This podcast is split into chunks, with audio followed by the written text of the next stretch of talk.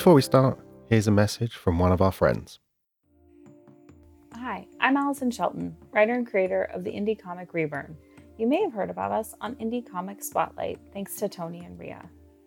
Reburn follows May, a superpowered woman who takes on the cult like utopian society that ripped her life apart. Our comic picks up when she's ready to burn it all down. We're incredibly proud of our all female team myself, artist Elise McCall, editor Jessica Patel, colorist Hilary Jenkins, and letterer Joe Matt Gill. Renowned comic writer and artist Kari Andrews said of Reburn, It's an impressive debut, a violent, visceral, and emotion fueled spectacle. A story you need to read right now. We agree. And we have hard copies and digital copies of issues 1 through 4 available on our website, reburncomic.com. That's R E B U R N Check it out.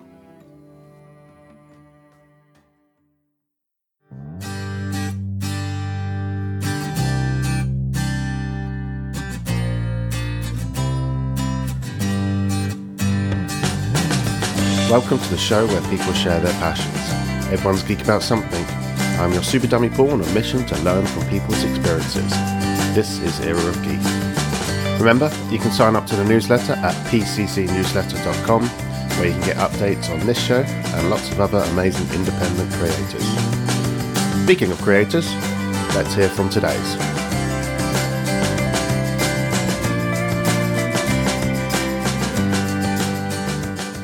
Hello, I'm Norman Shurtliff. I'm the creator of Skullcat and the Curious Castle. I'm currently living in Idaho, but I am uh, from northern British Columbia, Canada. Um, and that's about it. Awesome. Yeah, uh, you are living the dream because um, you've got a few books to your name now as well. It's not just this one. So you are you are living the dream many people wish they could live. Yes, it's uh, it's the dream that I've always had too. So uh, it is kind of a special time for me as well. Because the the release was only it wasn't that long ago, was it? It was yesterday. Oh, it was yesterday. Awesome. Yeah. How, did it go? Uh, it, well, it went great, I guess. Um, I still haven't got my copy yet. Uh, oh, really? so I'm, I've got friends and family that are posting pictures of the book uh, and reading it. And I'm like, oh no, where's my coffee? my coffee's supposed to be here tomorrow, so oh, awesome! I get to join them uh, pretty soon. Brilliant. Oh, that must be so exciting when, the, when you first open it and you get your your copy of it. That must be a really exciting moment. Yeah, mm-hmm. yeah. Like you said, I've got a couple books out. Uh, this is my first Skullcat is my first graphic novel. Um, so I haven't opened a box of graphic novels yet, but I do have a couple books, and each time one comes, it's pretty exciting to see your own work on paper, uh, and you know, read it in person. Um, it's pretty nice. It's been a like maybe six months since I finished working on Skullcat at all, so oh wow, uh, it'll be fun seeing it for the first time as well for like six months. Looking forward to that moment. Yeah, there must be sort of a a strange thing because it's been so long that it's almost not in your mind anymore, and then suddenly it's released and back out into the world, and it's back in the forefront of your mind, and you're probably stressing about how much it sells and do people like it, and all these things that you put at the back of your mind. yeah, of course, right? Yeah, for sure. Uh, there, I'm writing the sequel right now, and uh, there's been a few times where I'm like, I wish this was just on paper so I could pick up the book and flip to a page and like refer to it without like having to search through my like computer document, you know? Yeah. Um, so that'll be kind of nice. But yeah, awesome. Well, we'll circle back round um, to Skullcat, but I sort of, like I said, I kind of like to get an idea of you know people's background as well and who they are outside of all this. So, how would you describe yourself outside of this work as well? Who are you outside of it? Sure. Uh, I wanted to include uh, Canada in my introduction just because um, I grew up in Canada and uh, I love that's like my home. And I, I grew up in a, like a really small town of like maybe under a hundred, uh, under a thousand people. Oh, wow. Uh, so really small, small community. I knew everybody in town. and uh, you know that's a huge part of my heritage and my life. Um, I want to be considered a Canadian, even though I'm living in the United States now. Uh, I married an American, and we moved here. My wife is from Alaska, uh, which sounds close to Canada, but uh, I had to like, I couldn't go directly to Anchorage. To we we uh, dated online, long distance for a year, and to visit her, I had to fly down to Seattle and then back up to Alaska. Oh wow! Uh, so it was actually like a bigger deal than it might sound, uh, saying that I'm from Canada and she's from Alaska. Because, yeah, but then we we decided to move to Idaho to be closer to um, kind of family for both of us. And then uh, now uh, we've been married for ten years. We have four kids, uh, ages eight and under, and uh, they're they're a lot of fun. being a dad is great. It's a lot of fun um, just yeah, we we play a lot. Uh, my kids love to draw, which is fun for me. Mm. I got to teach them how to draw and uh, you know you know work with them on the kitchen table while they're doing their projects and I'm doing mine. Um, that's really fun, and uh, we love. Uh, we live in Twin Falls, Idaho, which is uh, right on the canyon of the Snake River, and so uh, I don't know. It's a really cool uh, spot to go exploring, and so we get our kids out. We go hiking and stuff along the canyon, which is a lot of fun. Oh wow, awesome! Um, so we try and do things outdoors, do things inside. Yeah, we're kind of trying to do a bit of both. Comics is a big part of my life. Like I'm doing that um, as a, as a job right now. Mm. Um, but I like uh, like doing other things, uh, video games, I don't know. I draw for a hobby as well, I guess. So, oh, wow. so maybe comics is a bigger deal uh, than I'm trying to make it sound. But yeah, family family life is a big deal. I I kind of uh, our kids kind of dictate hmm. my wife and I our hobbies and what we spend our time doing. You know, because they've got their own hobbies and interests. So I try and encourage them as much as we can to explore what they want to do. Yeah especially for kids at that sort of age. That's kind of the age they're exploring everything, aren't they? Oh yeah, for sure. Yeah, yeah. We've got kids in soccer and dance and tumbling. Oh. uh, like we're doing oh and theater. Like we're doing all kinds of stuff. Wow. So our, our, kids are pretty well rounded, and they definitely uh, keep us busy. yeah, it sounds like it. You must be one of those families. Every evening is a different, like, run to a different club or a different event, or Oh yeah, totally. Yeah. Yeah. Thankfully we have uh multiple kids going to the same studios um, and events. So uh, they're not old enough where like we've got one kid one evening, one kid the other evening. Mm.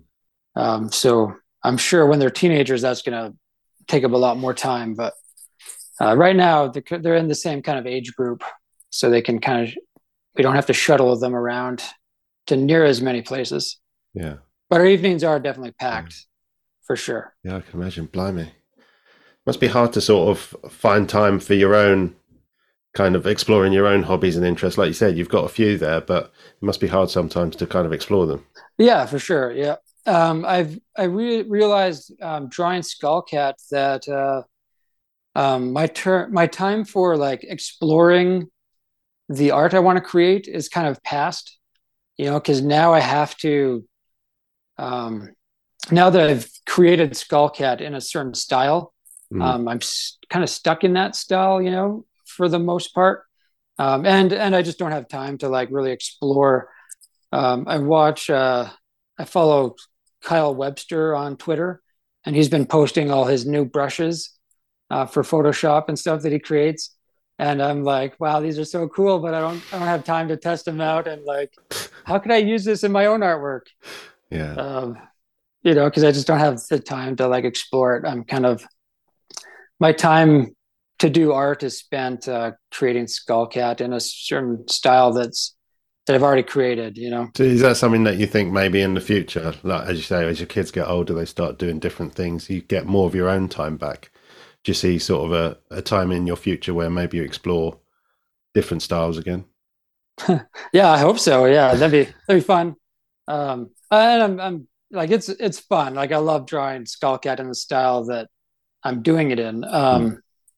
I do have other other story ideas that I don't think the style necessarily fits in, um, and so um, I would like time to like explore like how do I tell this story in something different. Mm. Right now, it's just not the time.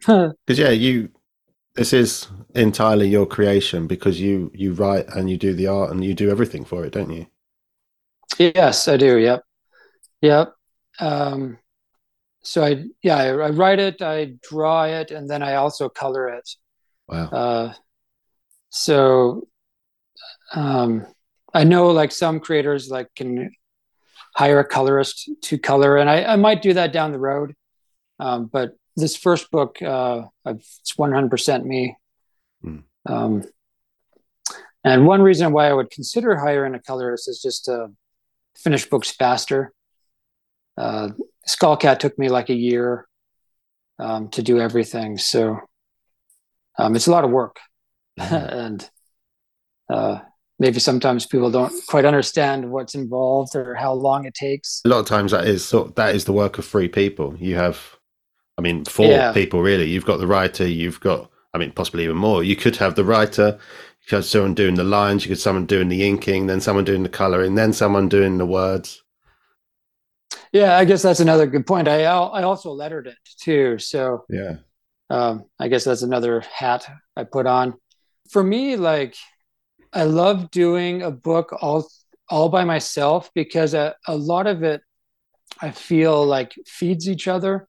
So hmm. like uh, um, my process is I I do a rough layout and a rough drawing for the page, and then I take that into Illustrator and I draw the panels and I place the words on on top of my roughs. Okay. Um, and then I go and I draw the lines, but um, because I'm doing the lettering and the line work myself, I can go back and forth between the letters and the lines and kind of adjust things to make sure everything fits uh, in a relationship that I, you know, design myself, right?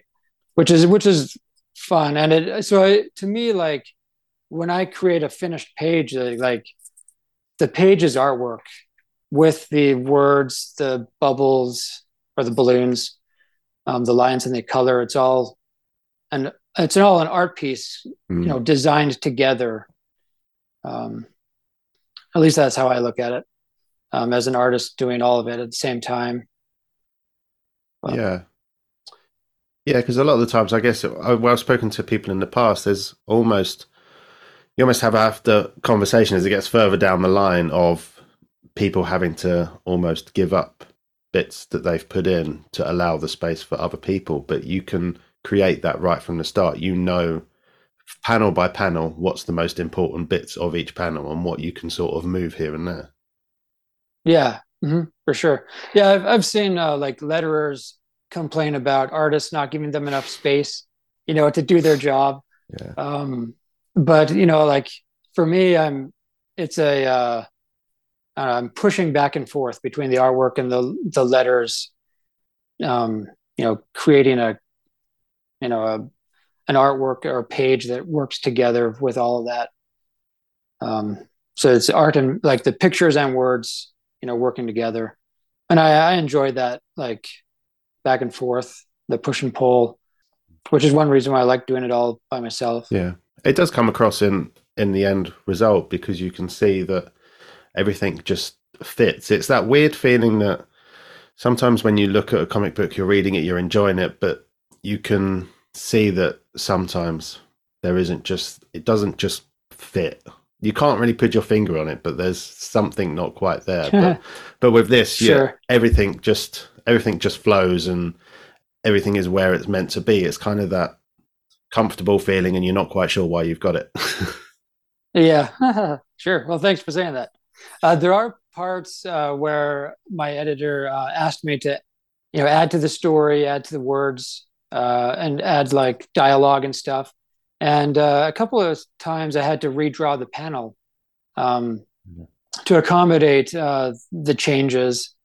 And uh, so like just as an example of like um, working back and forth between the words and the pictures i took the extra time to like delete what i had and redraw it and re-letter it mm. to make changes for you know a, a better finished product. Shows it's a, a, real labor of love for you. This is something that means a lot to you.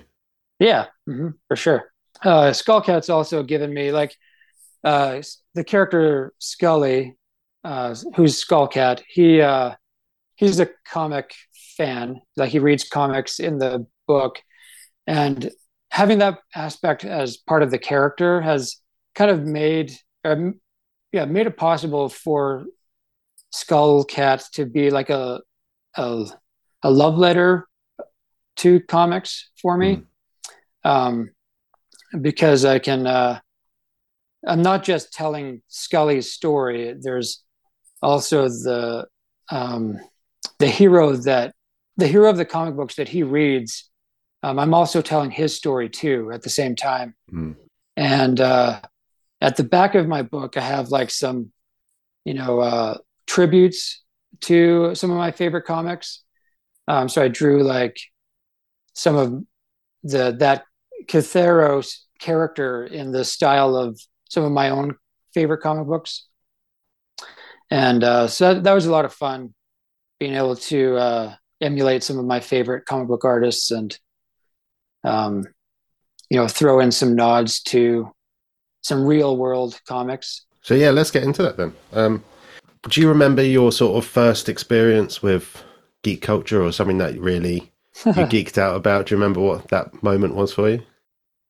Yeah, I've been pondering that ever since we like um, talked about doing this podcast. I've been pondering what that moment was, and uh, so I grew up in this small town of a thousand people, and mm. all we had in town was a, a gas station and I do remember riding my bike with friends to the gas station to look at comics because they had like a little magazine section and uh, they had a few comics there. And I always went to the gas station uh, hoping for a new issue of the Ninja Turtle Adventures, oh. uh, which is the the comic series based on the like the old 80s and 90s cartoon. Um, so I think that was my first introduction to comics, and I, I picked up like some Marvel stuff there as well. Uh, I think the first like comic series I really got into uh, was Maximum Carnage, the Spider-Man mm-hmm. storyline in the early '90s. I'm I'm pretty sure I picked up some of those issues at that gas station, um, along with Ninja Turtles, and then uh, I actually had to ride a bus into the city uh, to go to junior high, and I made some new friends that were much more comic cultured than I was. Uh, they introduced me to like an actual comic book store, and uh, I learned that like Ninja Turtles was actually based on a different comic book series, and uh, that kind of blew my mind. That you know I, I'm reading a comic book based on a cartoon based on a different comic book series. Uh, so that was kind of a fun moment, and from there I got introduced to like all the 90s greats um, like Madman. And my favorite comic that I think kind of really got me interested in in comic books um, it was Scud the Disposable Assassin by Rob Schrab. Oh wow! Yeah. Um, the the characters in that were just so zany and um, unlike anything else, um, and that that just uh, triggered my 14 year old brain. so uh, just how wacky and crazy it was. That's quite a quite a mixture. I mean, what do you think was it that kind of attracted you to them? I think I've always been like a visual learner, um, and like I've always been interested in art. I'm not sure what birthday this was, but one of my uncles gave me the the entire like uh, 93 uh, Marvel card set. And uh, and I I would copy those cards. Um, I draw the cards, and uh, that's sort of like one of the ways I learned how to draw back in the day. Yeah, and I just I just loved those character designs and um, I don't know the classic good guy versus bad guy uh, setup. Um, but comics in general, like especially nowadays, I have appreciation for comics as a storytelling medium because, um, you know, one one creator has the ability to tell their story, and as a comic creator that does that myself, I can appreciate how much time that takes. Mm. Um, but uh, I love comics for that uh, ability to like to draw a story um, visually and, and tell a story visually. Um, and I, I think uh, that's a lot harder to do in other visual mediums like video games or you mm-hmm. know film. Um, because like you can you can do those by yourself, and lots of people have done that successfully. But I think it's just a lot more difficult. Um, I think uh, comics really allows a creator to shine and um, tell their story. Uh, I, I, I want to say easily, but uh, it's not. It's definitely not easy. but relatively, um, it's, it's simple. It's yeah. It's it's a simplified uh, storytelling, you know, method. Mm. Um, uh, even simplified doesn't do it justice, I guess. But uh, yeah, it, you can tell a beautiful story uh, you know by yourself and and i love other comics that are made by a team of creators i'm not trying to belittle um, those books either but um, there's just something about reading a, a, story that's written and illustrated by the same person uh, like a, I love a lot of manga like japanese comics. Oh, yeah. um, you know there are a lot of uh, mangas written written and illustrated by the same person. And then they have like assistants and teams that help them support them. Um, but then like even like dogman is wildly successful um, and mostly uh, written and drawn by the same person uh, Dav Pilkey. Um, and that's like uh, um, epic uh, comic book storytelling nowadays yeah i don't know and i've been drawing comics like my whole life like being like a young, I don't know, 10 year old or whatever, reading Ninja Turtles, like there's something about comics that's very inspiring um, and, and motive, like, I don't know, inspiring and motivates you to create. Uh, there's just a magic there that, um, I don't know. I almost want to say you can't find it anywhere else, but I've been inspired and motivated by other mediums too.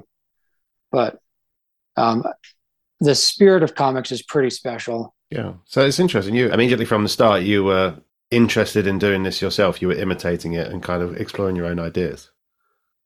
Yeah. Mm-hmm. Yeah. I, uh, I think like I, I, drew a lot, like I already talked about the Marvel, Marvel mm. cards collecting, uh, Ninja Turtle comics. You know, I, I tried to draw all that stuff. Um, I remember in uh, grade four, uh, one of my friends had a Calvin and Hobbes book, and I remember that like blowing my mind, uh, and especially realizing that that was a newspaper comic. Like I hadn't paid attention to newspapers before learning that Calvin Hobbes was in newspapers, right? And then I'd go looking for that in newspapers.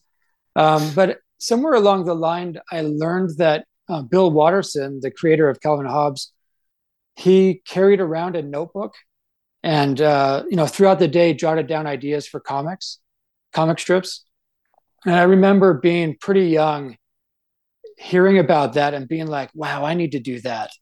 And uh, i started carrying around a notebook at a young age um, writing down comic strip ideas and uh, i don't know uh, i'm not sure if any other medium would have inspired me to do something like that Hmm. Is that something you still um, do? Oh yeah, mm-hmm. yeah. Oh, wow. uh, nowadays, I have a the brand is Sketch Wallet. Oh yeah. I carry around a, a Sketch Wallet uh, in my back pocket, and I jot down comic strip ideas. Um, I have a number like of finished notebooks in my desk. Oh wow. Uh, so I go through like one or two of these a year, um, just full of comic strip ideas.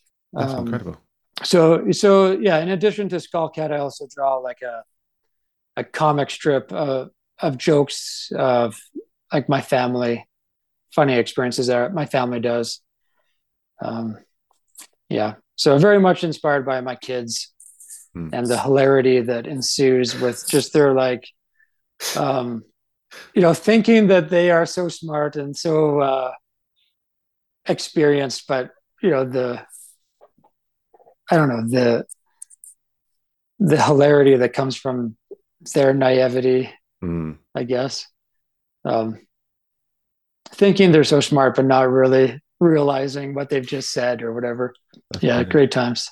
But yeah, so I, I still carry around a notebook. Uh, and I, I still have my notebooks from when I was like a teenager. Oh wow. Um, I had a, my, uh, my dad owned a landscaping business. And so I, as a teenager, rode around a riding lawnmower and I would just dream up comic strip ideas all day long while I'm working. And I'd sketch down little ideas in my notebook. And I've, I've still got those in a box somewhere, but it's a long tradition. to go into your museum one day when you're rich and famous. yeah, right. yeah. Uh, I mean, that's pretty incredible. As you say, there's not many. There's not many mediums that could inspire you to do that, and you can't sit and write a movie script every day. yeah. Um, I'm sure there's people that do, Well, true. uh, but you know, um, it's just not. I, I feel like um, I don't know. To me, uh, there's an aspect of comics that are meant for kids, Mm. and uh, you know, when you when you give a child a comic book that was meant for their age, uh, I think um, there's a, a real strong power there that ins- that can inspire them, and I, I've seen that acting on my kids too. Um, they'll gobble up a Dogman comic, you know, um, in an hour, and and then go and draw their own Dogman comic, you know, and and that's that's just, it's incredible to to witness and incredible to to experience, you know, uh, like it's I don't know. Uh, something that speaks to the uh, maybe a primitive side of ourselves. And you just go grab a piece of paper and a pencil as primitive as that is and you know draw your story or you know draw your little comic strip and uh, you've made comics you know and i and it's not as easy with other mediums. With film you've got to like go and grab a camera uh, you know and, and record something um, which you can do uh, but you know that and video games require batteries you know like so if, if your camera's not charged then you've uh you know you, you can't roll with that inspiration but there's always something you can draw on you know and kids uh, Mm. much to their parents chagrin can draw on a wall if they're so inspired to do you know yeah, that's true. Because people say like, and it's true. Like you said, you know, you can just pick up a camera now, and our phones are so Oh, sure, technologically yeah. advanced that we can do it. But as you say, it's still as easy as they make it. It's still not as easy as just picking up a bit of graphite and drawing on a wall. yeah for sure yeah right yeah just like the cavemen did right Yeah, um, uh, yeah, like there was a time when I tried transitioning from uh, like a notebook and um, a little period where I, I was like, you know, what what if like I'm drawing my comics on an iPad? Why don't Hmm. I just do my note taking on an iPad and then I've got it all in one place? You know, my my note keeping on an iPad would turn into my rough draft. And then, you know, I've I've skipped a step, right? I don't Hmm. have to like write in a notebook. But I discovered that like it's not as easy to pick up an iPad um, just on the fly and you know open up an app and jot down an idea um, especially if like your device or your apple pencil isn't charged you know like you, you could use your finger right so you know that that aspect could be easy but i actually found it easier to just you know pull out the sketchbook from my back pocket um, and i had like a little pen right there with it um, or pencil. I just found that like way easier Hmm. uh, somehow. Um, and like you said, they they make it so convenient to have like a camera or a drawing app on our phone, but um, for some reason, it's just not as easy as paper and pencil.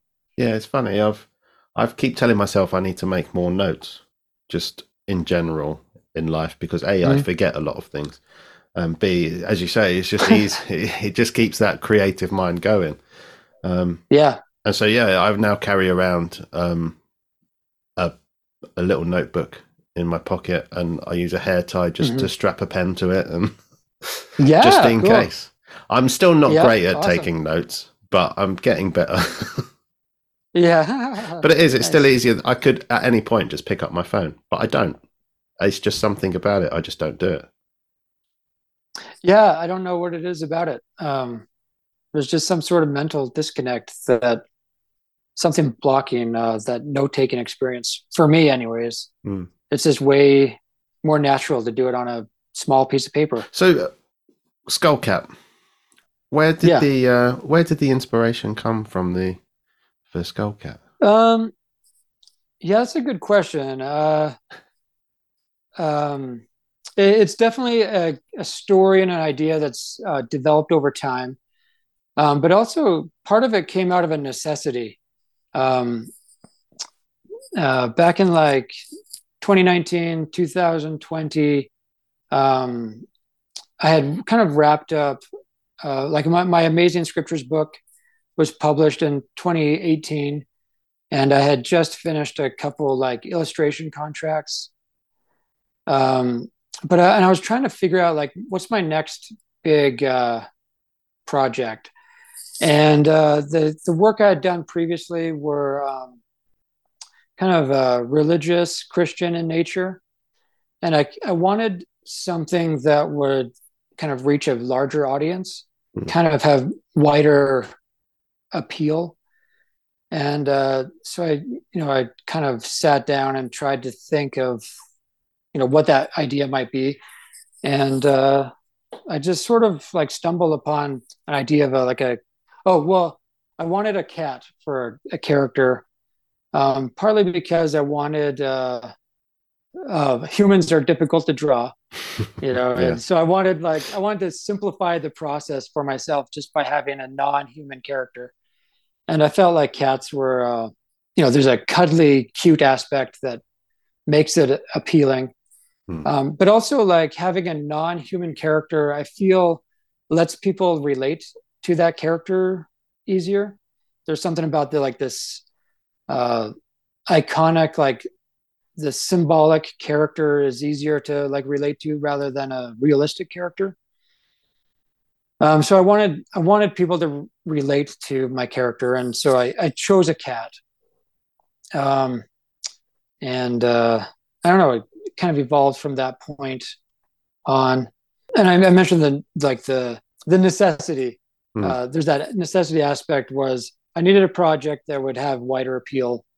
Um, and uh, I kind of uh, I felt like my previous art style was pretty cartoony, um, but uh, I simplified it a lot uh, for Skullcat, um, and I'm using like flat colors um, mm. to simplify it, um, and uh, I was sort of like creating the style at the same time, but um, I needed it to be simple, um, yet beautiful, so it's attractive. And um, so I I grew up as a like I I grew up riding lawnmowers and being a landscaper, and I uh, went to university for horticulture. So right.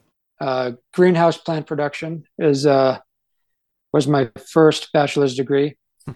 um, and I wanted I wanted that part of myself to uh, you know I wanted to add that to this to, to the story and so Skullcat became a, a gardener, and uh, I felt like um, horror uh, and like haunted castles was was kind of a fun. I don't know if antithesis antithesis antithesis is the right word or like uh, like polar opposite. I felt like that was a fun polar opposite to like mm. gardening and flowers and stuff. So so I rolled with that and uh, yeah, and Skullcat kind of came out of that.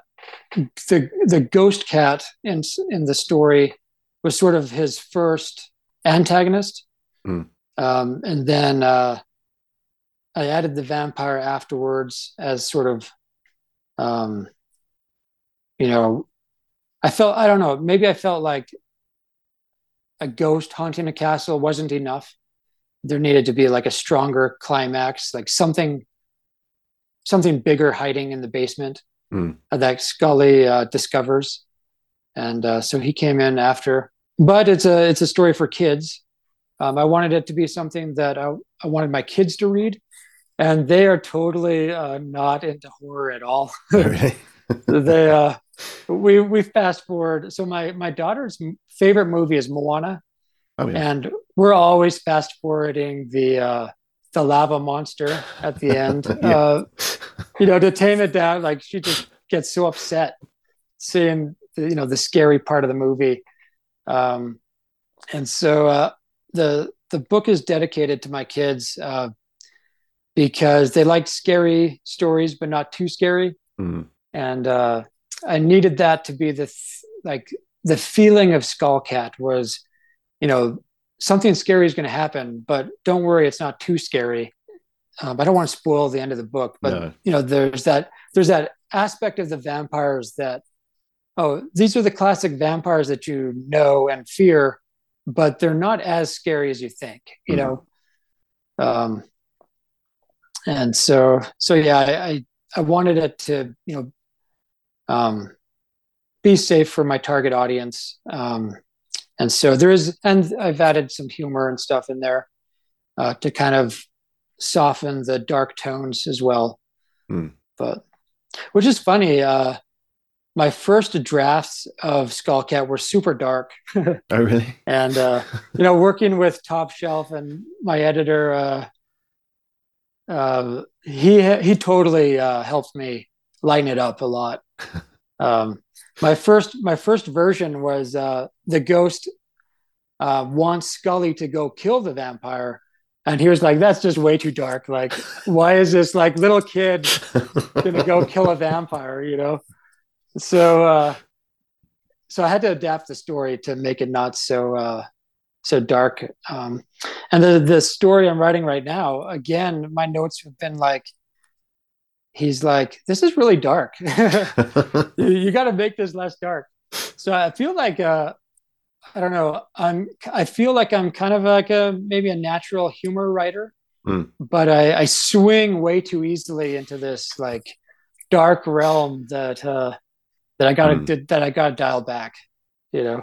Yeah, you can you can definitely tell that sort of the the lines are there because through reading the whole thing, you never quite know where you stand. There's always some sort of twist and turn, and things aren't always things are always kind of slightly different to how you expect. So you can see that all the layers are there, but it's just just that bit fluffier for for the target audience. It's it's not quite Yeah.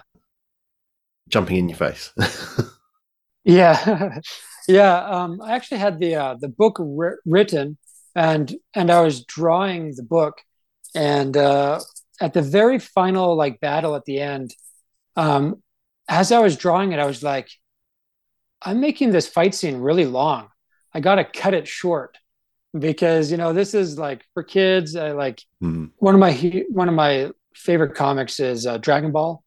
Hmm. Uh, so really blown out long fight scenes, and uh, I I I had to dial back my like sword battle in the end of this book, and so I had to find like a an easy way for the good guy to overcome, and uh, so if you you know if you've read the book, you know the the moment where the good guy you know overcomes the villain in the sword battle Yeah. uh, that was totally thought up uh, on the fly as i was drawing the book and uh, because i shortened that fight scene i had to like all of a sudden i had to um, hint at that moment earlier in the book so i had to go back and Mm. add uh, in, add that add some of those uh, hints into earlier parts of the book and redraw some of those pages.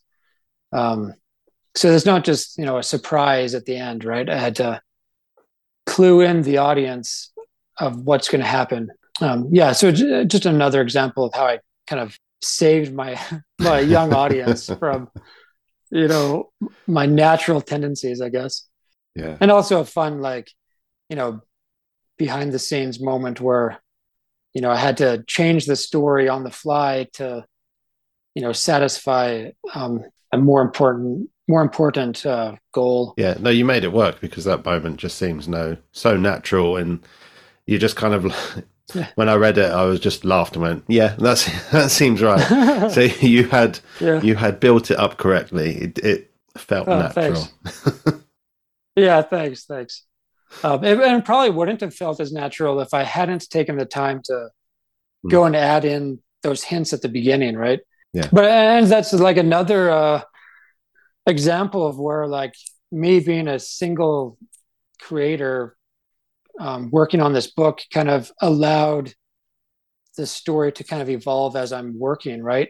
Yeah. Because in a in a team setting, that story and script would have been nailed down, and we wouldn't have been able to adapt it uh, while I'm drawing the book, right?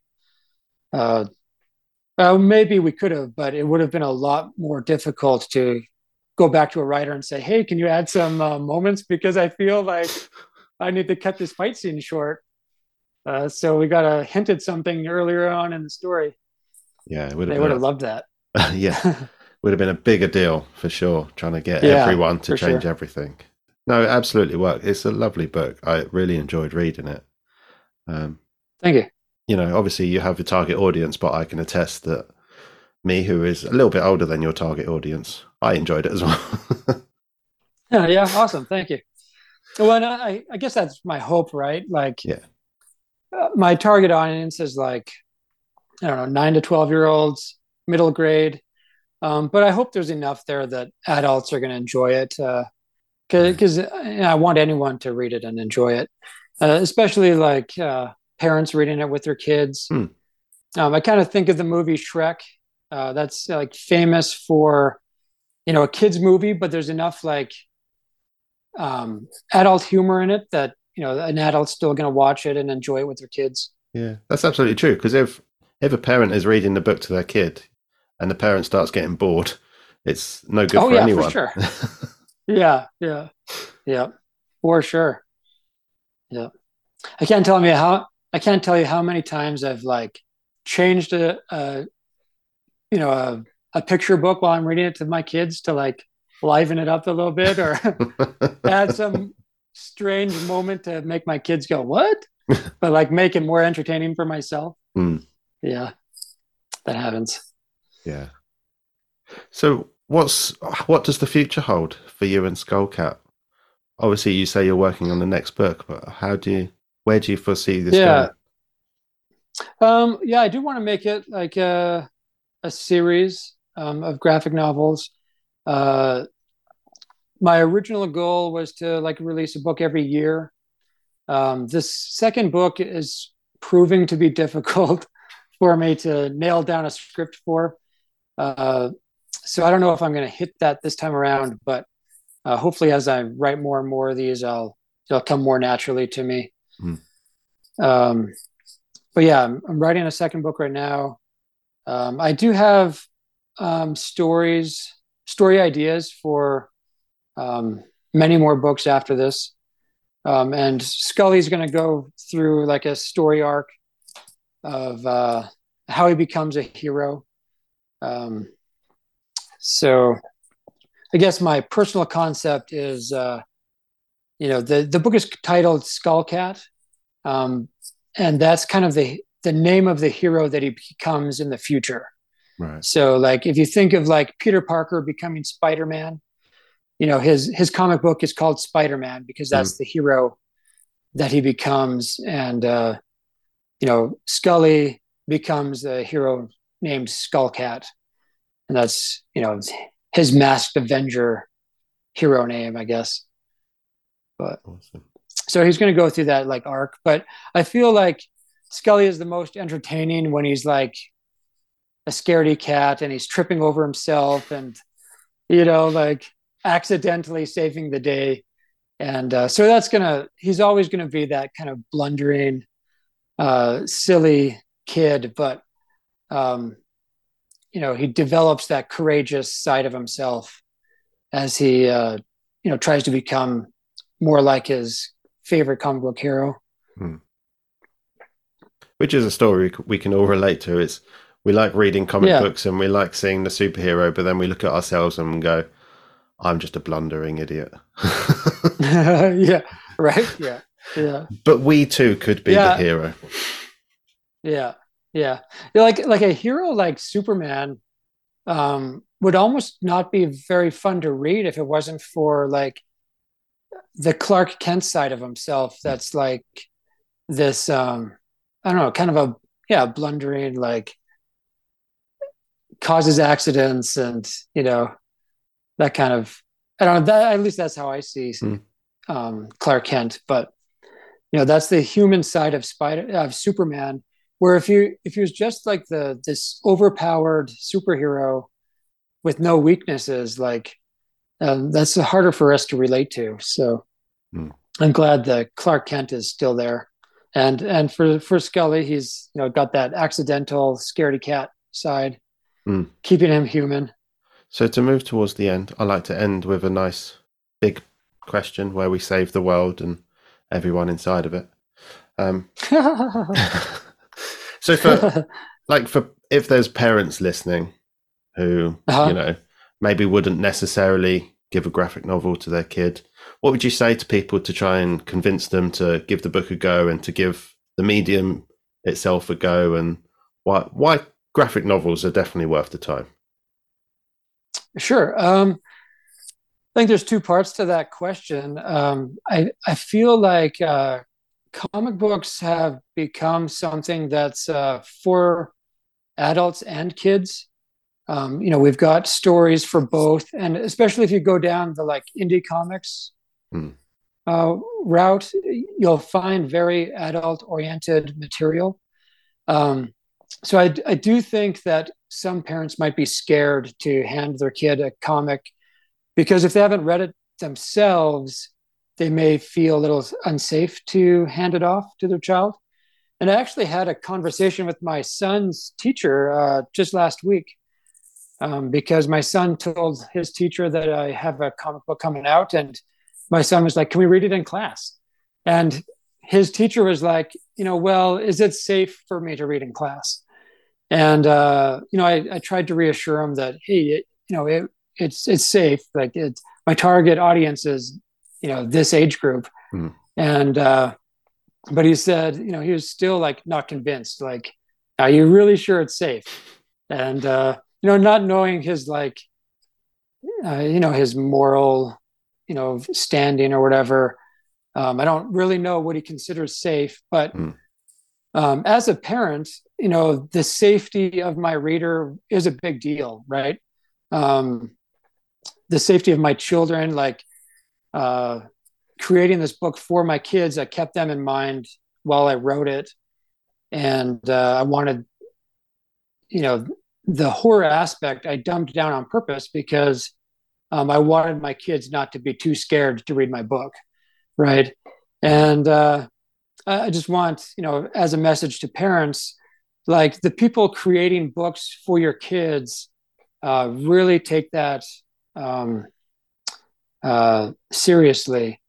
You know, uh, as a comic book creator, I want parents and teachers to feel safe reading my work, um, just as much as I want my kids to feel safe reading my work. And uh, so, you know, like I had a moment where in Skullcat, I was looking for an adjective that um, communicated um, a character's like negative feelings towards another character. Um, and you know i um, i on purpose you know used a pretty tame word.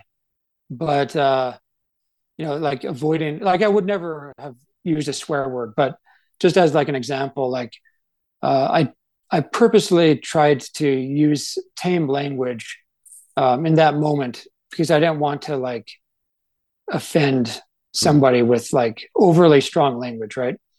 Um, so I like, I'm sure other comic creators are on purpose, like using language and visuals uh, that are safe for kids, you know, safe for their target audience. Um, you know, we might slip in like a a fart joke or here and there. You know, I'm thinking of like Dogman, you know, uh, as an example. But you know, overall, like we're trying to teach you know good morals to kids and try and make the the world save the world as you put it you know uh, one book at a time um, so there's that aspect um, the other aspect is like i, I really feel like uh, comics are, is a literary medium that should taken should be taken seriously uh, especially like you know by schools and um, i know there's not as many words as like say a, nova, a novel um, or a chapter book, but um, there's still lots of reading involved. Uh, taking Calvin and Hobbes as an example, like he uses a lot of words that I don't even know the definition for. so like uh, kids are kids are going to expand their vocabulary uh, with comics. Um, uh, you know, just as much as a chapter book. Um, so there's there's that literary value there as well. Um, but you also get the the visual cues and the visual um, aspect as well. So like if you've got a, a kid struggling to read a book because there's no pictures and they just can't, they struggle to to read and focus on the the words in front of them. Um, comics, I think, makes it makes it a little easier for them because there's that visual aspect that um, can communicate to that visual learner side of them. Yeah. Um, and comics are just a fun, good time too. Uh, you know, lots of comics become movies and TV shows that kids nowadays are watching. Like I grew up reading comics, Ninja Turtle comics, and watching Ninja Turtle cartoons. Uh, nowadays, we've got like the Hilda series was made into a Netflix TV show. Um, that started out as a comic book. So, uh, you know, if, if you want to get your kids off television, uh, limit, limit their screen time, uh, comic books is a really great way to, to supplement that. You know, put, the, put a book in front of their face, um, they get used to reading, um, but they can enjoy their favorite characters that they've seen on TV. So um, that's another thing I love about comics. Uh, you can have that visual storytelling without batteries and without a screen. I'm on social media at Squid Mantis. Uh, so Squid, S Q U I D, then Mantis, M A N T I S, all one word. Squid Mantis. Um, that's a lot shorter than Norman Shurtliff, so you can thank me for uh, for using a you know an artificial handle there. Um, but yeah, so Facebook, Twitter, Instagram, I'm using all those platforms. Um, and then I have a website, normanshurtliff.com, um, which is kind of like the hub. So if you forget the Squid Mantis deal, you can go to my website and there's links to all that stuff uh, from my website, um, as, long, as well as like links to my books. And uh, I, I have like little blurbs about each book on my website. So if you want to learn more or see some sample artwork, um, my website's a good way to do that. Skullcat and the Curious Castle is available now from all good bookshops. I've put all the links in the show notes.